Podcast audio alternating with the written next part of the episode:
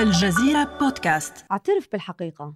أنت لا تأبه بشأن تغير المناخ. تأبه قليلا. تريد أن تأبه. نفسك تأبه علشان أنت حد بالمبدأ بتحب البيئة. لكن مش رح تغير شيء ومش رح تسمع للآخر لأنه الموضوع ده أنت سامعه مئة مرة قبل هالمرة. حفظوا وصموا المناخ بيتدمر ودرجات الحرارة بتزيد ولازم نقلل من المحروقات ونستخدم بس عمرك سألت حالك للنية ما في معها إرادة بموضوع تغير المناخ؟ الحقيقة إن العالم العربي مش معصوم من تغير المناخ. أنا هبة قصوعة وأنا نبيل النشار. واليوم رح نجيب تغير المناخ من الآخر.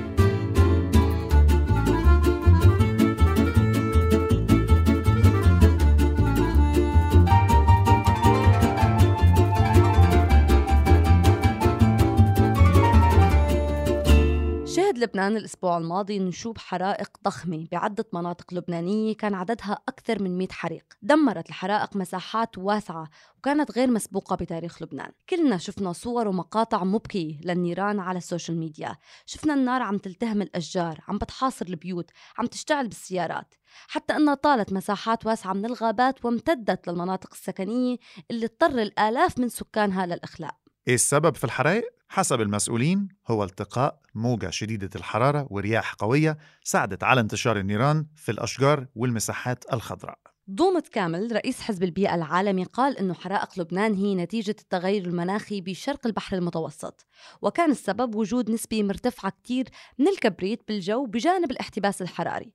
الضغط العالي والمناخ الجاف أدى أيضا إلى جفاف أوراق الأشجار بالغابات والتغير المناخي أدى إلى خسارة لبنان لملايين الأشجار. ده الكلام والتحليل العلمي. بس اللي زاد الطين بلة إن لبنان لم يكن وليس لديه أدوات وقائية ولا خطط استباقية أو استراتيجية لإدارة أزمة الحرائق وده اللي أجمع عليه معظم الخبراء. ومثل ما عم نشوف لبنان الآن عم بيشهد حراك ثوري واحتجاجات واسعة ربما تكون الحرائق الأخيرة كانت أحد دوافعها. ومن الجدير بالذكر إن لبنان ما كانتش الضحية الوحيدة في سنة 2019 لحرائق الغابات الوحشية اللي اتكررت في كل أنحاء العالم. شفنا الحرائق في غابات الأمازون وهي واحدة من أضخم الحرائق وأكثرها تأثيراً على البيئة زي ما شفنا الحرائق في غابات كاليفورنيا وأستراليا وحوض الكونغو وقبلها تأثرت مناطق في تركيا وفرنسا واليونان وجزر الكناري ولو كل دول مش كفاية تخيلي حتى القطب الشمالي ما سلمش منها علميا حرائق الغابات وحدة من مظاهر أو عواقب الاحتباس الحراري والتغير المناخي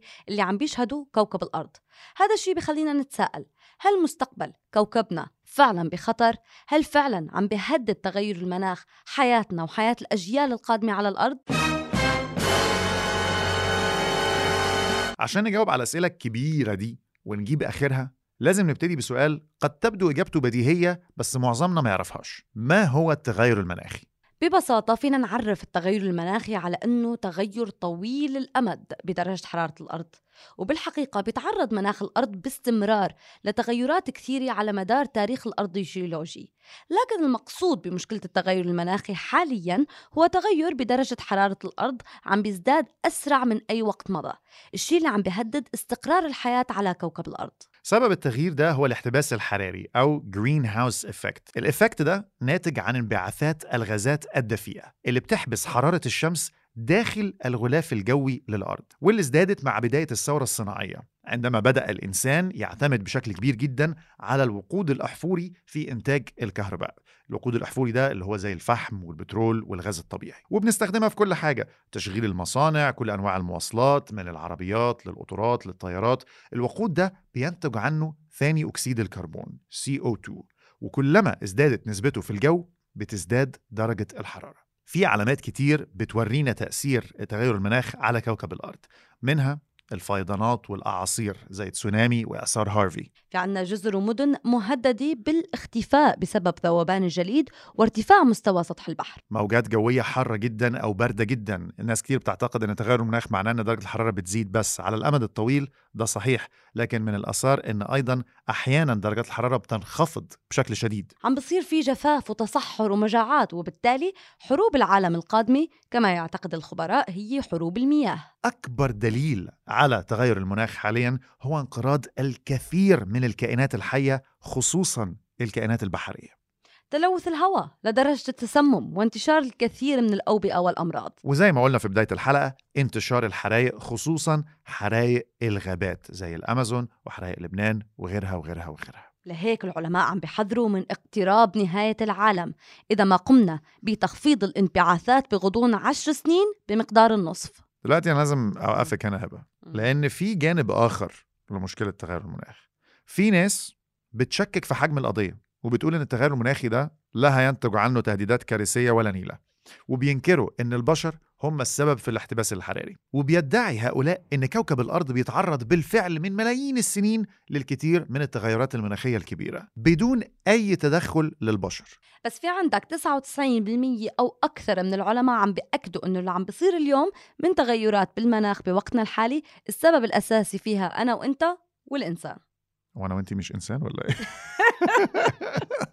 طيب طول عمرنا من وأنا صغير بنسمع عن موضوع تغير المناخ تغير المناخ الأرض هتنقرض الأرض هتموت. إيه اللي فتح الحوار ده تاني اليومين دول؟ لأنه اليوم في حركة تمرد ضد الانقراض. هاي الحركة عم بتجوب العالم وفي بنت عمرها 16 سنة بس اسمها جريتا ثامبرغ تحدت زعماء العالم.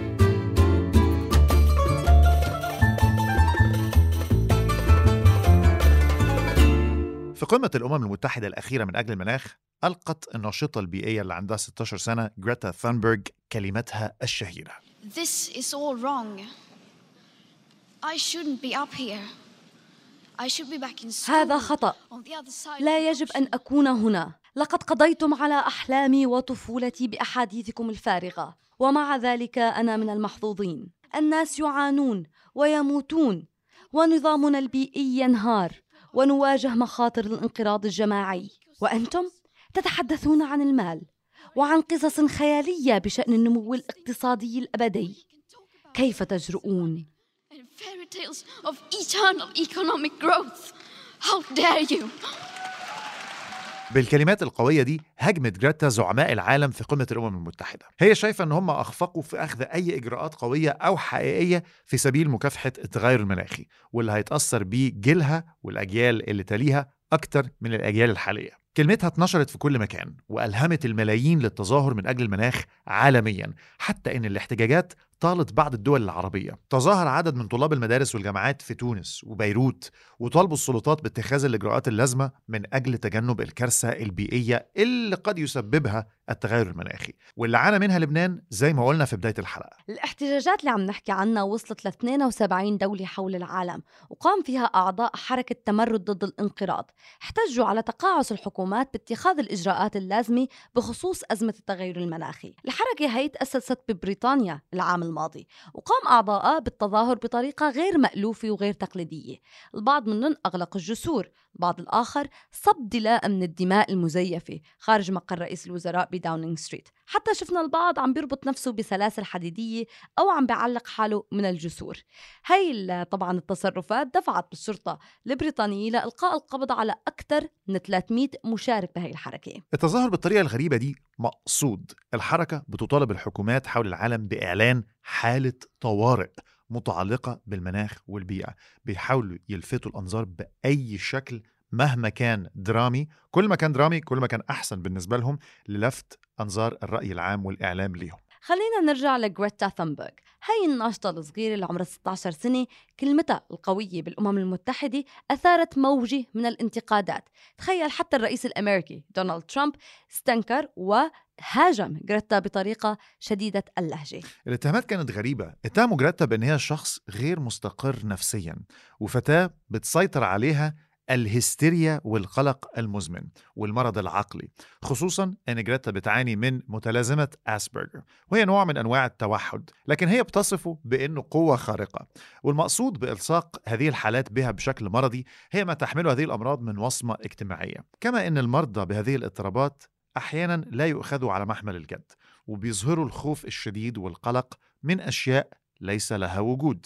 وده اللي أراد البعض أنه يصوروه عن جريتا أي أن قلقها نابع من مرض وليس من عواقب حقيقية للتغير المناخي. كل ما هي قلقة بشأنه ليس له وجود بحسب ادعاءاته. تخيل إنه اتهموا جريتا بإنه عم بيتم استخدامها من قبل أطراف ثانية لأنهم بيشوفوا أنه الأطفال والمراهقين غير قادرين أنهم يحكوا بهي الطريقة هي الطريقة اللي بس البالغين الراشدين بيحكوا فيها. شبهت صورة جريتا بصور استخدمت بالدعاية النازية. لافت أكثر أنه جريتا من الأساس قالت أنه الناس رح يهاجموها لأنهم مش قادرين يهاجموا العلم أو ال science وما فيهم ينكروا الحقائق العلمية. وبتقول أنهم رح يحكوا عن مظهرها ورح يحكوا عن ملابسها ورح يحكوا عن كل شيء عنا إلا قضيتها. قضية التغير المناخي؟ سؤال وجودي يطرح نفسه. ليه كتير مننا حتى أنا وإنتي لا نشعر بمقدار الخطر من التغير المناخي؟ يعني 99% من علماء العالم ومظاهرات وجريتا وبريتا وكل الناس بتتكلم في الموضوع ده ومع ذلك ما حدش بيتحرك. ليه؟ ليك ما فينا ننكر أنه الوعي بقضية التغير المناخي زاد بالسنوات الأخيرة لكن الحديث ممل يا نبيل. وفي أولويات يمكن بتأثر علينا الآن. يعني نحن شايفينها. بحياتنا اليومية أهم بكتير من البيئة. لأن التغير المناخي هيأثر على الأجيال القادمة أكتر مننا دلوقتي حالا. يعني يا رب أنا أسلم وبعدين أولادي يصطفلوا. يعني هتكوني أم آه، عالمية الحقيقة. لكن فعلا المشكلة موجودة. وبما أنه عرفنا حيثياتها هل يا ترى في حلول؟ الحل اللي دايما بيجي الأول هو التحول إلى مصادر الطاقة النظيفة والمستدامة بدل من الوقود الأحفوري اللي كنا بنتكلم عنه الحاجات اللي بتطلع ثاني أكسيد الكربون. جيمس هانسون ده فيزيائي سابق من وكالة ناسا وصاحب اللقب الشهير أبو التوعية بالتغير المناخي أو Father of Climate Change Awareness بيقول إن لا يوجد حل سوى مقاضاة الشركات الكبرى المسؤولة عن بث ثاني أكسيد الكربون في غلافنا الجوي. هل تصدقي يا هبة إن في 100 شركة فقط في العالم هي المسؤولة عن 71% من ثاني أكسيد الكربون؟ والخافي أعظم يا نبيل تخيل أنه أكثر الدول اللي بتنبعث منها غازات الاحتباس الحراري واللي بتمثل 70% من الانبعاثات أساسا مش موجودة بالشرق الأوسط. خلينا نحكي مين هي هالدول. عندك الصين أمريكا الاتحاد الأوروبي الهند البرازيل روسيا اليابان كندا الكونغو وحتى إندونيسيا. وبالرغم من إن الدول دي مسؤولة عن 70% من الانبعاثات زي ما انت قلتي إلا إن الآثار هتصيب جميع الدول وخصوصا الدول الفقيرة اللي ما عندهاش أدوات ولا بنية تحتية قوية لمواجهة التغيرات الكبيرة اللي ممكن تحصل. يعني من الآخر المشكلة مش منا ولكن نتائجها علينا. عارفة الموضوع شبه إيه؟ في كاتب اسمه جون إنجلاندر ليه كتاب اسمه High Tide on Main Street يعني المد العالي على الشارع الرئيسي. بيقول إيه؟ البشر اللي بيسكنوا الأرض بيفكروه بسكان سفينة تايتانيك اللي تجاهلوا كل الإشارات المتعددة واستمروا في الاحتفال رغم كل ما نملكه من دلائل علمية لا يمكن نفيها. مستوى سطح البحر بيرتفع بطريقة بتنبئ بأن جليد العالم كله قد يذوب. فهل هننتبه قبل وقوع الكارثة ولا هنبقى زي ركاب سفينة تايتانيك؟ واليوم نحن كأشخاص يا نبيل هل يا ترى فينا نقول التغير المناخي ما بيعنينا؟ بعد حرائق لبنان هل يجب على الحكومات العربية اتخاذ إجراءات وقائية للحرائق والفيضانات وغيرها من عواقب التغير المناخي؟ وانتو يا ترى وين البيئة والحفاظ على البيئة على سلم أولوياتكم؟ هل تأبهون؟ ولو سمعت للآخر بتكون عرفت موضوع التغير المناخي من الآخر استنونا الأسبوع الجاي في حلقة جديدة من بودكاست من الآخر